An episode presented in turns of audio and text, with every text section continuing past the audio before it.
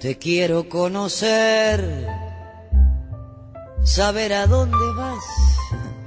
Alegre mascarita que me gritas al pasar. ¿Qué haces? Me conoces. Adiós, adiós, adiós. Yo soy la misteriosa mujercita de tu afán. No finjas más la voz. Abajo el antifaz. Tus ojos por el corso van buscando mi ansiedad. Mostrame cómo sos. Tu risa me hace mal.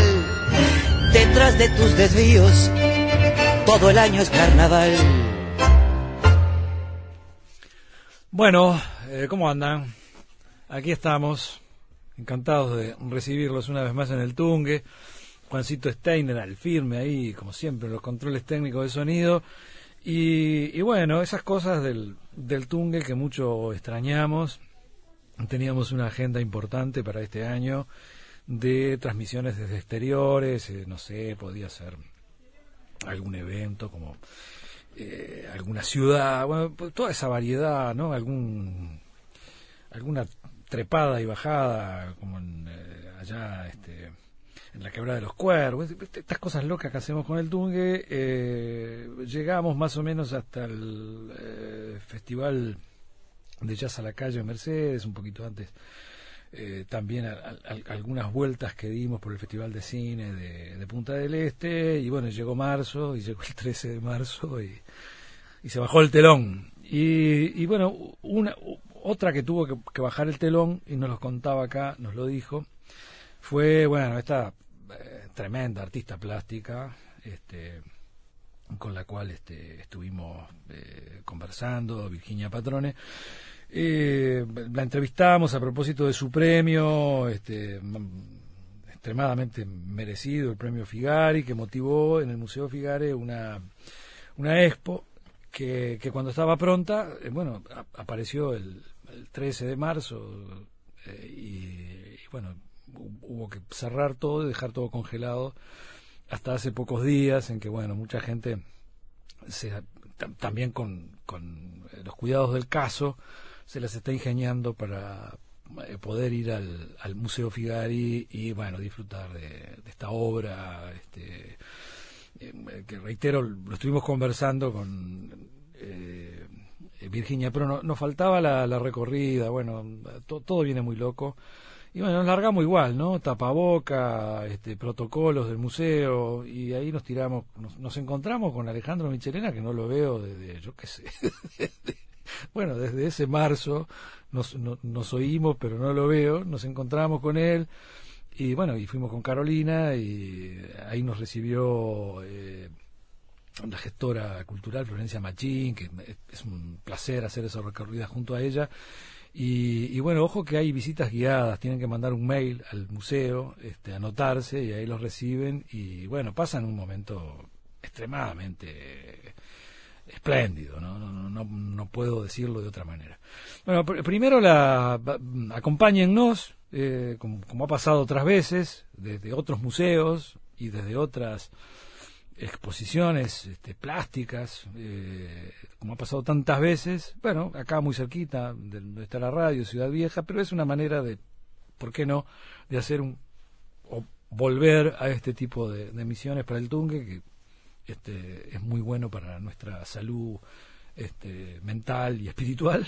Este, y, bueno, es un, está muy lindo el museo, está muy bien montada la muestra. Eh, Florencia nos lleva de la mano explicando un montón de cosas que son extraordinarias. Así que bueno, el, convite ahora es para que en principio eh, caminen con nosotros eh, por el Museo Figari con eh, esta exposición que tiene que ver con obras eh, que fueron ordenadas temáticamente, no cronológicamente, pero también hay una... Eh, a ver, Florencia ya de, desde el pique este, no, no, nos explica un poco lo, los motivos, ayuda a memoria, ya los conversamos también, les reitero, con, con Virginia hace un, algún tiempo, este, pero bueno, está todo muy, muy claro.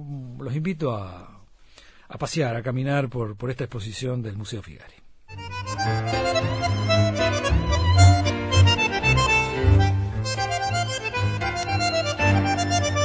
Sí, y, acá teníamos a Adriana Varela con el clásico Siga el Corso. Eh, bueno, hay una serie que tiene que ver con las milonguitas, con, el tango, lo, hablamos con, Virginia en su momento. Y bueno, uno de los motivos que la inspiran a ella toma esta frase, esa colombina puso en sus ojeras humo de la hoguera de su corazón, que ahí lo estaba cantando eh, Adriana Varela. Y ahora sí, avanti con la recorrida como un pintoresco broche. Bueno, bienvenidos. Eh, estamos en el vigésimo cuarto premio Figari, eh, es un premio a Virginia Patrone. Eh, el premio Figari es una iniciativa del Banco Central del Uruguay que comenzó hace 25 años y es un premio a la trayectoria de artistas nacionales. No es un premio postulación, sino que es un premio artistas, no es por convocatoria, ¿sí? Eh, hay un jurado que elige según la trayectoria de, determinados artistas, eh, hace una selección y bajo sus criterios van, premiando. Antes el premio se dividía, en, había primero, segundo y tercero, o sea, era más de una persona, pero ya hace unos años que es eh, único a una sola persona. Desde que abre el Museo Figari, el Banco Central sigue dando la premiación, sigue dando el dinero, pero toda la gestión parte del museo eh, eh, y la DNC. Eh, entonces, en esta edición el jurado estuvo integrado por Verónica Panela, que también fue la curadora de esta muestra, es historiadora, profesora de Historia del Arte, investigadora de arte y curadora, Silvia Listur y Ricardo Goglione. entre ellos tres seleccionan a Virginia Patrone, artista uruguaya con 40 años de trayectoria, tiene 70 años al día de hoy. Eh, actualmente reside eh, en España, ya hace varios años, pero igual mantiene su taller en Montevideo y viaja con frecuencia. Produce obra tanto en el exterior como en Montevideo, que tiene su taller acá en Ciudad Vieja. Bueno, para este premio, junto con Verónica Panela, eh, quien acompaña a Virginia en la curaduría, eh, lo que deciden es hacer una exposición que no sea cronológica, más allá de que es un premio a la trayectoria, pero que no sea año por año, sino que sea en paralelo, eh, como Virginia dice, a su forma de generar obra, de crear, pensar, y que sea más espiralado, si se quiere. Hay como un recorrido sugerido, pero no es cerrado eh, en esta sala donde estamos, es el arquitecto, es como se sugiere eh, iniciar, pero en realidad es libre. Y eh, además de eso, están como exhibidas áreas, temas de investigación en los que Virginia trabajó en diferentes etapas. Para esta sala, que es donde se sugiere lo que les decía, donde se sugiere iniciar, se preparó la, la sala primero, eh, se hizo esta pintura, la hizo Virginia también, entonces sí, hay, es una es pintura de, de, ella, de, del artista que está exponiendo, claro, no es una... De, la sala. Exactamente. O sea, como que se trabajó plásticamente también sobre la, sobre la pared, sobre la sala. Eh, genera un clima más inmersivo, convive mucho con las obras que hay acá y las piezas que se eligen para este sector es el tríptico, que se llama Búsqueda de las raíces latinoamericanas. Eh, es un tríptico que lleva ese nombre un poco en contraposición o en base a la creencia, me decía Virginia, en una época hubo que ser, eh, para ser bueno era mejor ser de afuera o que una buena carrera se podía gestar en el exterior bueno, un poco en contradicción a eso o en, cuestionamiento, nace el nombre de esta pieza. Son tres bastidores con tres figuras eh, femeninas. Una está en una especie de caída libre, después otra está en un vuelo hacia otro camino, otra búsqueda. Y la tercera figura que aparece eh, no salta inmediatamente, no es tan distinguible, hay que contemplar un poco más es una sirena que está eh, como dentro, trancada dentro de la proa de un barco.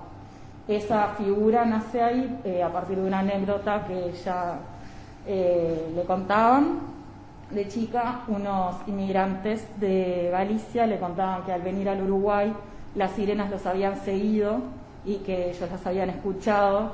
Entonces, a partir de esa, de esa historia, ella incorpora esta sirena en aguas nacionales y ya embarcada en, el mundo laboral y de las obligaciones capaz.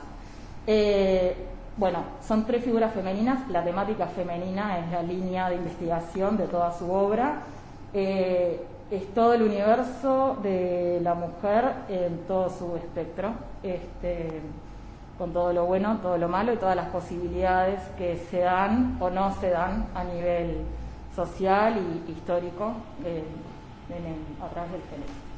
Bueno, la otra pieza en este inicio es eh, Artificio Lunar.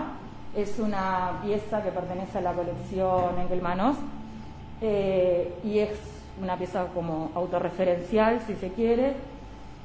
Aparecen elementos de su formación inicial, que es previa a la pintura, su primera eh, área de estudio fue la arquitectura, sí el área artística en la infancia y previo a la educación más formal universitaria, eh, un vínculo grande con la escena en todo ese periodo de su vida eh, y después cuando llega la hora de estudiar formalmente se decide estudiar arquitectura. Hace casi completa la carrera y a los 29 años decide cambiar iniciarse formalmente en la pintura, estudia con Pepe Montes y a partir de ahí desarrolla toda esta, eh, bueno, toda, su obra. Entonces, en este cuadro aparecen muchas referencias a su formación sobre la arquitectura, está presente siempre referencias a la pintura nacional eh, y bueno, y al taller también, la Escuela Torres Garciana también aparecen referencias en esta figura. En toda la obra eh, siempre hay elementos que se reiteran de alguna manera u otra, ya sea referencias a la pintura nacional o sus propios como elementos que personajes o situaciones que pueden que se vayan reiterando a lo largo de, la obra, sí, de la obra. Su rostro, por ejemplo. Sí, su, bueno, su propio rostro, por ejemplo. Sí, hay una autorreferencia importante en toda la obra. Bueno, por el mundo femenino primero. Eh, también porque ella se usa a sí misma de modelo eh, por un tema de practicidad y también hay algo importante en su obra, que hay eh, una vivencia grande de la pintura previo a pintar y muchas veces hay una inmersión en el personaje, lo actúa, hay mucha vivencia antes de la pintura, entonces cuando se llega al momento, cuando se plasma la imagen, y creo que eso se transmite. Es como una escena, ¿no? Ahí quedó un, recorte de una escena. Bueno. Pasamos al siguiente salto. Y, ahí está, esta, porque estas son con las tres de inicio. Esta es, eh, esta obra se llama Claustro, y a diferencia de estas dos que más eh, indagan en el vuelo y en el despegue, es el claustro doméstico y como toda la el encierro. Hay como una imagen, o sea, el físico es bastante grande en relación a la arquitectura que lo contiene, hay como un encierro como opresor y bueno, está como un contrapunto de estas dos que son más de búsqueda. Hay, algo religioso, ¿no? Sí, hay como una capilla ahí, ¿no? Sí, también. Una cúpula. Es una cúpula. Siempre aparecen eh, de nuevo la referencia a la arquitectura. Eh, hay como estos elementos que les digo, como puede aparecer muchas veces un otro personaje fuera de escena, como una otra mirada. Sí, una arquitectura me parece también eh, determinada, ¿no? Sí. Icónica, que tiene que ver con las cúpulas, que tiene como una visión con esa arquitectura de, la época. y con el entorno, o sea, del taller donde ella trabajó, donde ella vivió también una referencia importante y un tema grande de investigación es todo esto de los seres mitológicos marinos. Bueno, en este sector hay un, fragmento del texto de Verónica Panela, la curadora, y es como una antesala de los temas que siguen a continuación, que son los temas de investigación. Eh, bueno, nuevamente hay dos mujeres en un espacio doméstico, una arquitectura interior, pero ya hay otra situación. Eh, vuelve a aparecer la arquitectura, pero ya están floreciendo, están como, y ella está despegando, ya están con con una, otra posibilidad de vuelo diferente a claustro, un poco es en contrapunto también. Es la naturaleza, ¿no? Es la, las flores. Y también me llama la atención eso del el encierro doméstico, la mujer dentro de la casa y cómo ellas van creciendo, creciendo y es mucho más grande la dimensión del cuerpo frente a la arquitectura esa que las oprime, que bueno, todo eso que se podría esperar o que socialmente se debería eh, o se le ha asignado al, género a lo largo de la historia. Pero acá me parece que un poco transmite eso. Bueno, y en este sector sí están eh, las áreas de investigación. Eh, acá nuevamente una referencia a la pintura nacional. Una, este es un cuadro, eh, Mis siete rosas cortadas, también pertenece a la colección Engelmanos y es en homenaje a Petrona Viera, este cuadro, también la carbonilla que hay allá, ah, nuevamente hay una referencia a la pintura nacional. Eh, Petrona Viera como una referente en su obra, como mujer pionera en las artes plásticas. Y el planismo también. También el uso del color, eh, hay una relación grande.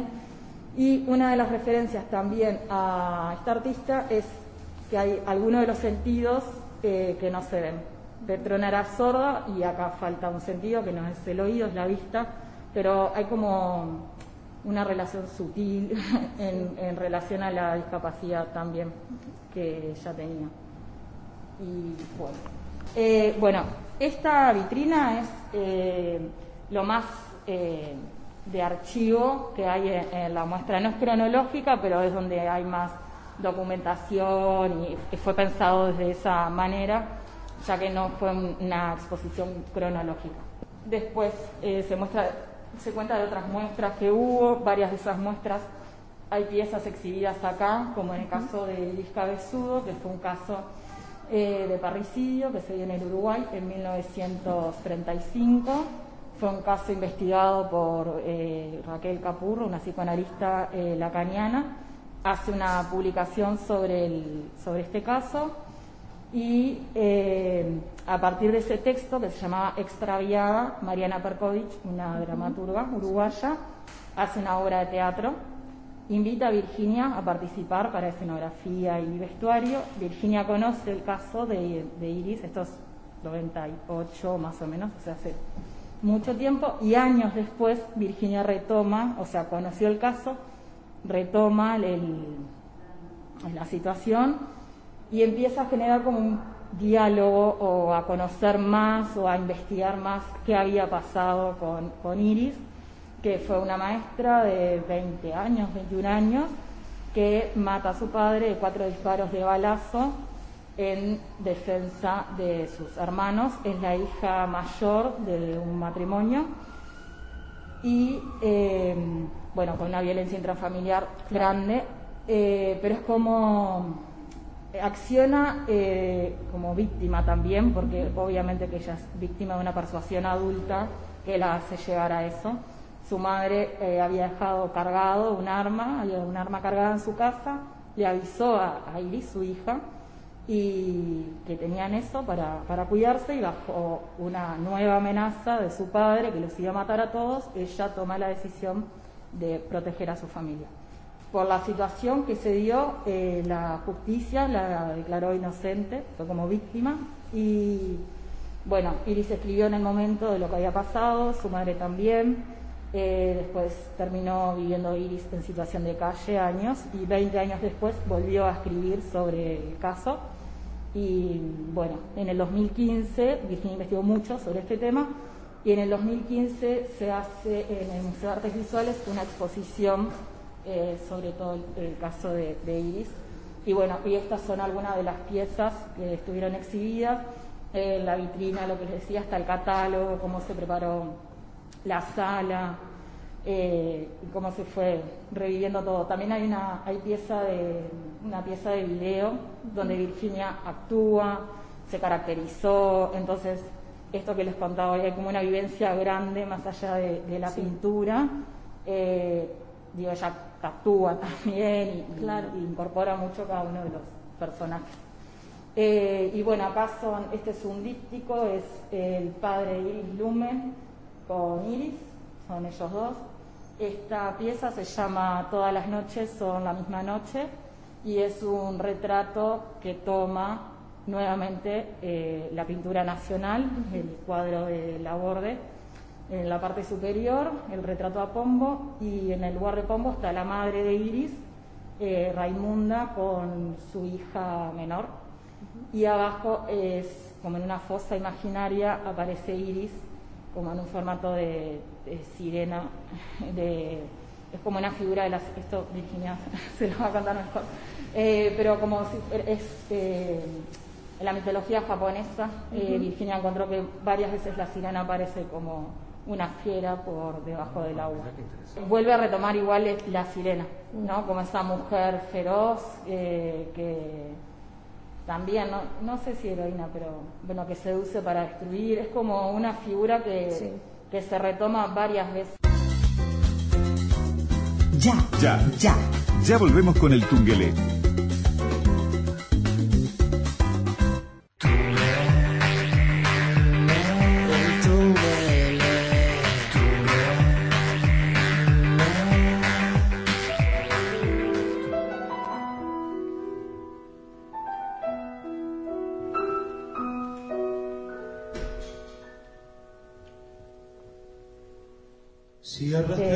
Serie del tango eh, también hay una de las piezas, es una sirena. Esta serie estuvo eh, exhibida en el 2019 eh, en el Museo Blanes. se trabajó en base a la temática del tango y los roles que se le asignan a la mujer eh, y Virginia descubrió que son tres, o sea que los que saltan rápidamente son tres roles. Es la mujer maldita, la hechicera, está la sirena, ¿no? que pierde al, hombre. Eh, la madre, este, Santa Madre, y la novia Virgen Santa. Eh, entonces, a partir de esos temas genera estas piezas. fueron, nace esta producción la genera a partir de un pedido que tiene en Barcelona, de la Galería Zielinski. le piden que, para trabajar sobre el tema del tango, como es una temática local, eh, Virginia, eh, eh, ay, perdón, como, es una temática local, se viene a su taller para pintar en el Río de la Plata sobre el este tema, sobre el tango, exacto.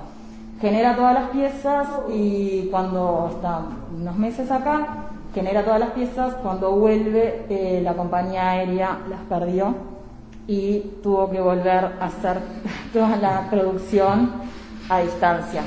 La producción del río, de la temática río platense, la volvió a hacer pero a distancia. Y bueno, toda una experiencia. Eh, bueno, pero también vuelven a aparecer elementos, esto es lo que les decía, vuelven a...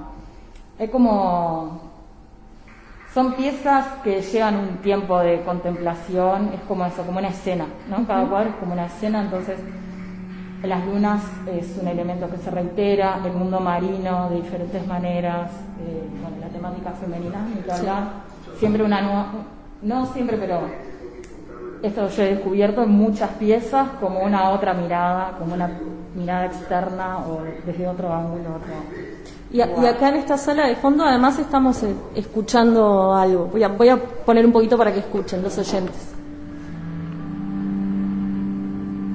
Quiero a Lenore. A Lenore quiero. Contanos de qué se trata. Eh, bueno, esta es una pieza de video, es la obra que, esta es la única obra que se hizo totalmente para el premio es una pieza adelanto de un proyecto mayor que se está haciendo.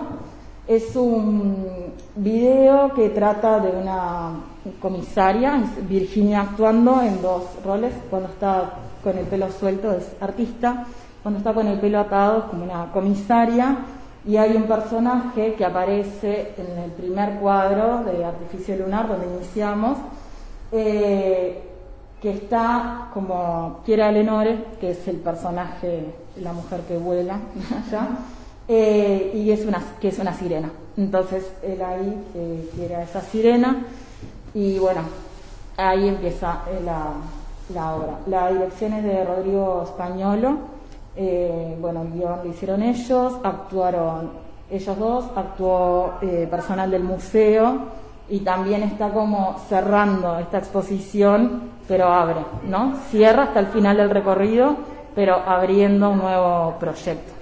Como es como un policial fantástico, sí, ¿no? Es como un policial. Es algo de policial, sí. Sí, sí eh, relativo al mundo de ultramar y los seres mitológicos.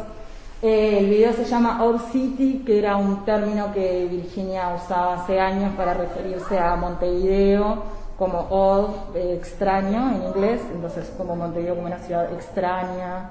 Eh, y bueno, todo el vínculo que hay con el puerto, con el mar, fue filmado entre la escollera de Montevideo y acá, el Museo Fidel. Y esta belleza que está acá, que y, ah, y esta es una pieza... Eh, Retoma un poco el sentido de ese inverso, ¿no? Que estaba ya medio como la entrada, pero acá son dos, ¿no? Sí, como claustro. Ah, mira. Bueno, puede ser, también tiene una, puede tener una relación. Eh, esta pieza es eh, de una serie que hizo Virginia también eh, sobre el teatro, sobre Lady Macbeth. Eh, trabajó en base al texto de Gisela Gambaro, una dramaturga argentina, y eh, bueno, generó su obra. Allá hay varias piezas y esta es como un nuevo final que Virginia imaginó para Lady Macbeth, que es como un final más feliz o, salió capaz que de, esa, de ese delirio ahora que dijiste claustro pienso en eso, como tan opresor y la pensó en un, no sé, en un delirio más alegre, capaz, y, las vuelven a aparecer las tres brujas, eh, más como acompañando o desde otro lugar, y aparece en este lugar que parece como que se hubiera reorganizado todo dentro del Macbeth, la sirena. Vuelve a aparecer el, el ser marino dentro en su pecho eh, en contra de la tormenta que tienen en su delirio inicial. Y bueno, esta es una de las piezas. Eh, la serie esta estuvo exhibida en el Teatro Solís, en la sala de exposiciones del Teatro Solís. Y bueno, está, eh, la relación esta con el teatro es importante en la obra de Virginia. bueno, también en las piezas audiovisuales, en los videos, hay una actuación real. Eh, pero creo que eso siempre se está viendo en la pintura. Esto, acá hay tres, estas son las de las otras de Lady Macbeth. Es eh, previo al, bueno, previo a su quiebre, las tres brujas, y ahí cuando las brujas le hacen consciente o le hacen ver lo que sucedió, y bueno, Macbeth queriendo volver a atrás, volver a su inocencia y ellas diciéndole que no se puede. en esta, para esta producción, para esta serie, Virginia recibe el texto en español, el texto argentino en español, y lo primero que hace es traducir el guion al inglés, porque quería trabajar Lady Macbeth en el idioma original. Sí. Y previo a pintar, actuó, hizo toda la interpretación en su taller o sea, vivenció cada uno de los personajes, Lady Macbeth en todos sus estados, las brujas, cada una de las brujas, se tomó fotos, la autorreferencia de nuevo y después pintó. Entonces la escena está todo el tiempo apareciendo. Estas carbonillas son de también otras piezas sobre Iris Cabezudo. Bien. Que estos estuvieron eh, como pegatinas, eh, se usaron como pegatinas en el Museo de Artes Visuales. Estupendo. ¿Quieren hacerle alguna pregunta? Tiene algo, eh, este por ejemplo, los dibujos, en este caso concreto, tienen algo como de, como de historieta, como de cómic, como de historieta, ¿no? Sí. Como, como una serie que, que dramática, ¿no? La niña, digo, parece que tuvieran una, una, consecuencia, ¿no? Sí, sí, sí, sí, tal cual. Sí, tiene como si se fuera narrando la historia a través de, del cómic. Eh, este, con el tema de Iris Cabezudo, te iba a preguntar, bueno, no sé si hablaste de eso con ella o, ella lo manifestó alguna vez, no, no, no recuerdo, eh, eh, había como una cierta obsesión de ella, ¿no? artística, por ese tema, ¿no? Como también hubo por otros temas. ¿viste? Yo, yo, por lo menos identifico varias líneas eh, claras en su obra, por ejemplo, la, parte de la arquitectura, la mujer eh, en la arquitectura, como volando por fuera de los edificios o dentro, como agobiada. Y, también, eh, por, otro lado, bueno, es muy clara la escena de las tangueras, ¿no? Este, la, serie de las tangueras. Y esta serie de Isca de Sud es como, como que en algún momento ella hubiera tenido una identificación como, como que coincidió el caso de Iris con, lo, con sus propios fantasmas interiores, parece, ¿no? Sí, eso podría ser, eso capaz que es Hay que personal de ella. pero lo que, pasa, lo que pasa es que me parece que reúne mucho de, los elementos que, conjugan el, el, resto de su, de su obra, ¿no? Es decir, hay un parricidio ahí, este concreto, y bueno, y hay un, una mujer que, este, bueno, toma toma, toma acción ¿no? por todo esto que nos está pasando con los femicidios y todo, ¿no? Medio como que parece que reúne, la, identificación puede venir un poco por ahí también. No, desde el punto de vista social, claro, está clarísimo, está claro, sí, sí, sí. Y su interés por lo femenino también, ¿no? Por, también. por lo que pasa con el, con el género. Con el género, es una mujer, hija, madre, o sea, ahí hay varias cosas que reúnen. Este, pienso desde ese lugar, desde lo personal, Creo que también desde lo personal hay una, eh, pasa esto que vos decías, o sea, es una fantasía que se concretó, o sea, Iris pasa del deseo a la acción, ¿no? Del deseo inconsciente a la acción, y eso la lleva, la pierde en el delirio, que es como termina sus últimos años. Eh, y creo que hay una intención grande de, de, entender o de ayudarla o de atrás de su pintura, como bueno, darle luz a toda esa tormenta que se, interna que se me ha generado o todos los motivos que la llevaron a eso, que desde la inocencia también, porque hay como una investigación grande y un trabajo interesante en toda la infancia, toda la parte infantil también sobre Iris, que muchas cosas eh, fueron, sí, las, las debe haber generado ella desde su imaginación, pero como dialogando con Iris desde este plano. Me parece que eso que se concreta una fantasía puede ser un punto fuerte. ¿Qué pasa cuando eso que siempre queda en la fantasía se materializa y a dónde nos lleva? Y tiene que ver con el, con el subconsciente también y, con, los, con, con, la sociedad de la época también, ¿no? Hasta, hasta como un acto de justicia, ¿no? Porque si, si, en aquellos años este, la, justicia este, dejó, la dejó libre, digamos, Increíblemente, algo, ¿no? algo, estamos hablando de una va, época que va contra las costumbres, va contra las costumbres, ¿no? Eh, es un caso bastante sí, atípico. paradigmático, ¿no? Sí. sí. hay una como, eh, por lo que yo he leído de la historia y lo que Virginia me ha contado, eh, una persuasión adulta importante, entonces es muy víctima, más que culpable, víctima, y creo que ella en su pintura intenta como explicar eso o entender eso, o sea, qué pasaba en esa casa, por qué eh, esa madre la pone a ella como la, es la hija más grande, la pone a ella como defensora y protectora frente a una situación en la que todos son víctimas. Entonces está, asume un rol eh, sin querer y bueno, actúa en consecuencia de ella.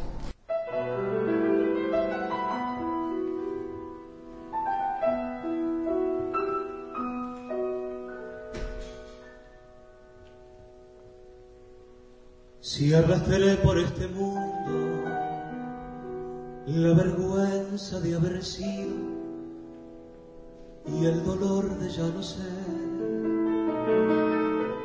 Bajo el ala del sombrero cuantas veces embosada una lágrima asomada yo no pude contener.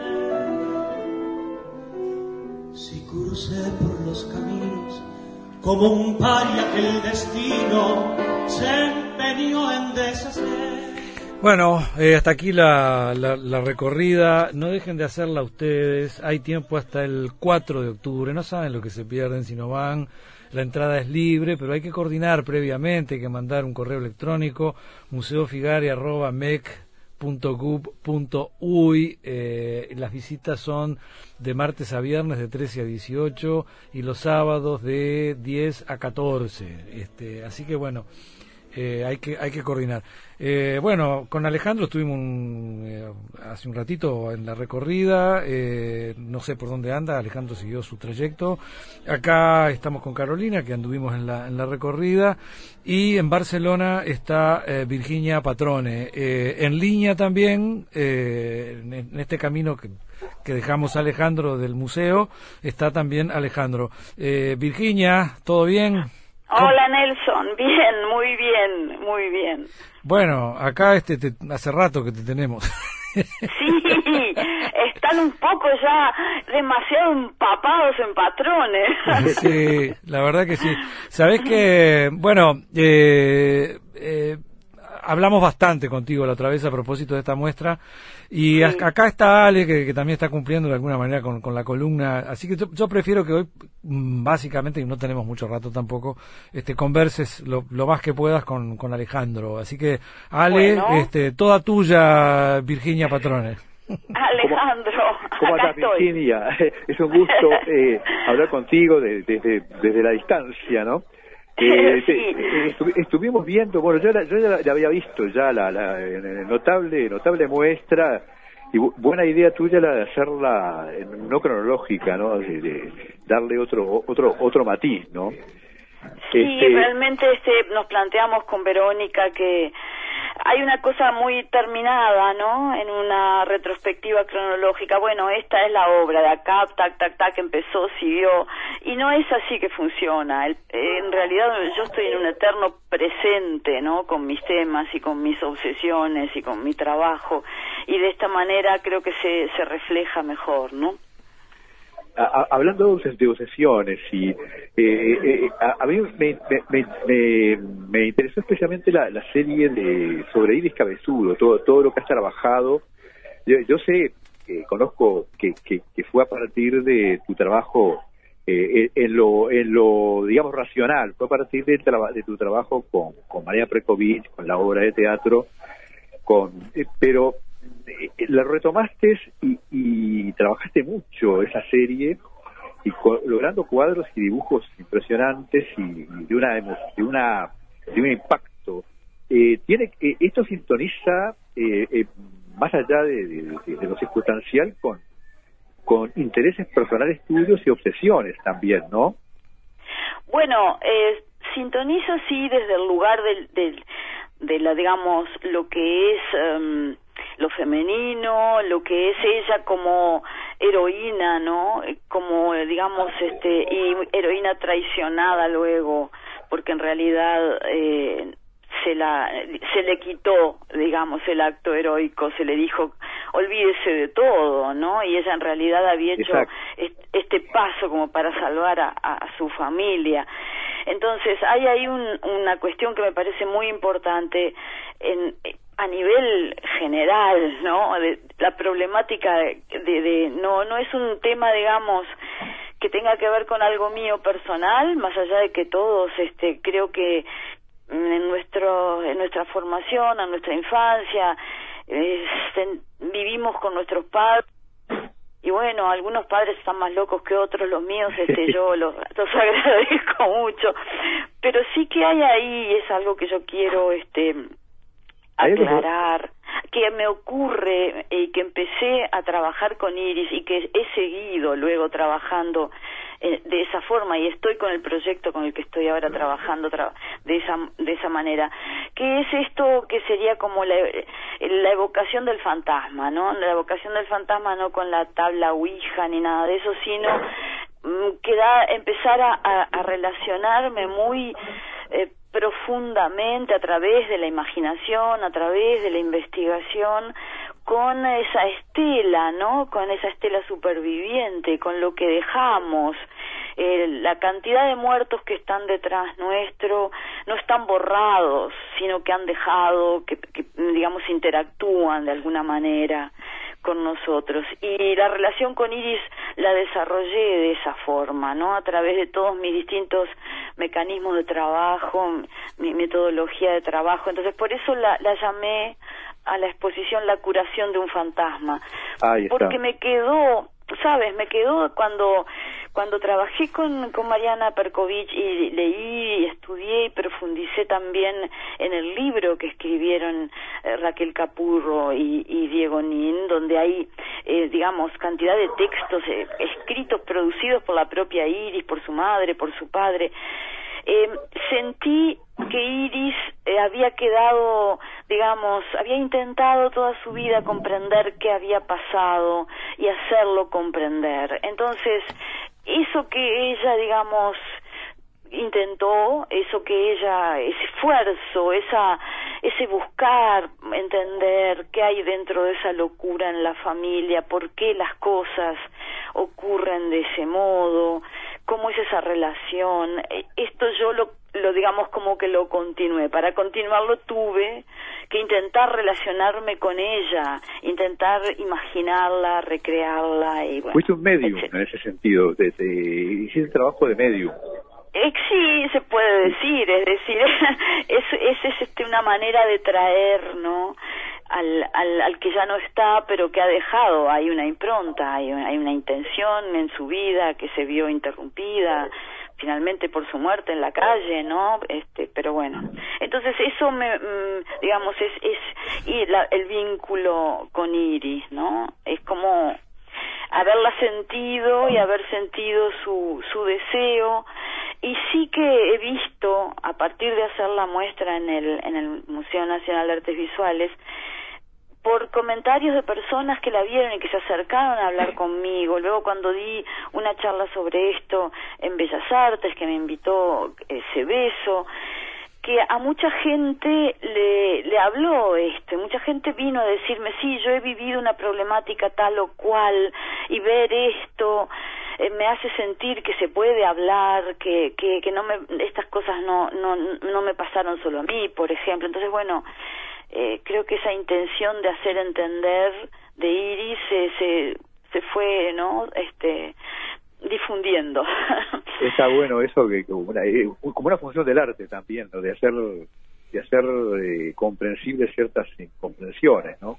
Y poder claro y permitir hablar de ello este por ejemplo el tema de, de trabajarlo como un cómic no claro. El hecho de trabajarlo como un cómic y el hecho de yo mm, personificar un clown en en el video y demás es traer esto a colación lo que se hace lo que hacen los los, los clown lo que es digamos esa función de hablar de las cosas terribles y tremendas desde un lugar que es más de juego, que es más de bueno, digo esto, pero lo digo, pero no lo digo. Y este y permite hablar, ¿no? Permite este digamos sacar y poner ahí sobre el, espacio de reflexión eh, cosas que son demasiado dolorosas y que tendemos todos a esconderlas y a hundirlas y a no tratarlas. Es verdad. Eh, una otra, otra pregunta más creo que, que queda espacio para una pregunta. Eh, eh, eh, el, el, tema de, lo, de la ensoñación, del sueño, de, de bueno, hablaste de imaginación, pero hay, hay, hay muchos elementos simbólicos que tienen que ver con, con, lo onírico, que, que está en, que transversal en toda tu obra y hasta en el tema de la ciudad, este, la ciudad que presentaste, toda esa serie de, está la mujer, el tema de la mujer, el tema de la en vinculación con la ciudad. La ciudad es una ciudad muy detallada en, las construcciones, pero, pero es una ciudad de sueño, ¿no? Una ciudad onírica.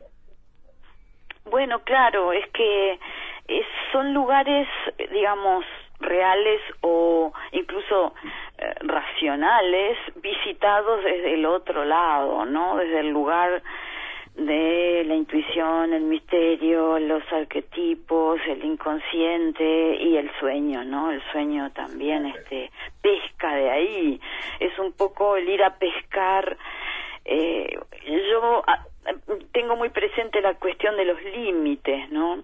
De moverme en un camino delgadito, es un límite que va de un lado al otro, de lo racional a lo totalmente eh, intuitivo, misterioso, etcétera. Entonces, es como ir a pescar a un lado y traer para el otro, ¿no? Ir a, ir a pescar a un lugar donde eh, la forma o el sentido son diferentes y intentar mostrarlo eh, en un lugar con otra luz eh, de este lado, ¿no?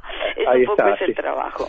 Eh, tenemos, tenemos que ir redondeando por acá porque además viene el informativo y viene el enganche con la otra radio también, pero a, manera de título, eh, así eh, muy rápidamente, Virginia, eh, decime algo sobre las sanadoras, porque es, es como, bueno, casi un montón de cuadros tuyos, pero este es realmente fascinante porque está ahí en actitud medio como como se sana el, el, perro, ¿no? Y tenés un perrito ahí, este, pero pero hay otra un poco más como, como la mujer sanándose a sí misma, pero pero hay otro como que hay una, como la otra figura, este siempre con tu rostro, es un, un poco más como como agresiva, ¿no? Como sacándole la lengua a alguien, ¿no? Este... Bueno, sí, es esto de, de sí, de cuidarse y de curarse a uno mismo y hay al mismo tiempo, claro, como una cierta provocación, como es dos veces la misma mujer, son como dos lados de la misma cuestión, ¿no?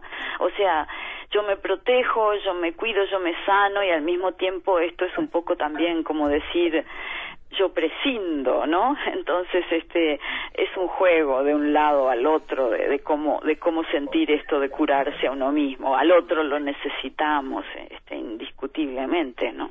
Virginia, te, agradecemos. ¿puedo, sí. decir una cosa que, que no me gusta que quede, eh, es, es cortito. Que Flor ha hecho una hace obviamente una visita guiada maravillosa, estuvo conmigo, tiene una memoria extraordinaria y dice todo muy bien, pero hay una pequeña cosa que, que bueno, que tanta cosa le dije yo, la versión de la señora Macbeth sobre la cual yo trabajé es una versión traducida al inglés por Jeremy Rowe y Sergio Amigo, o sea, no es una traducción que haya hecho yo. Yo domino bastante el inglés, pero no, no, este, no, no me, no quiero tener un mérito que no es mío. Ah, y, lo, y sabes que lo entrevistamos a él cuando hicimos un especial sobre Gaudí.